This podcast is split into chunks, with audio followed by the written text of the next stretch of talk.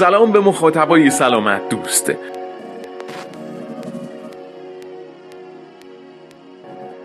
همه ما خواهی نخواهی درگیر آلودگی هوا هستیم و بحث آلودگی هوا بحث و چالش سلامتی خیلی از ما در این روزهای سرد زمستونه.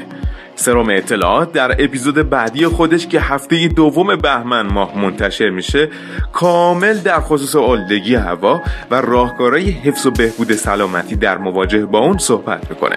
ممنون از نیتکست بابت مقالاتی که در سیر نوشتن اپیزود به ما کمک کرد. برای شاد بودن باید سالم بود. پادکست پزشکی و سلامت عمومی سروم اطلاعات.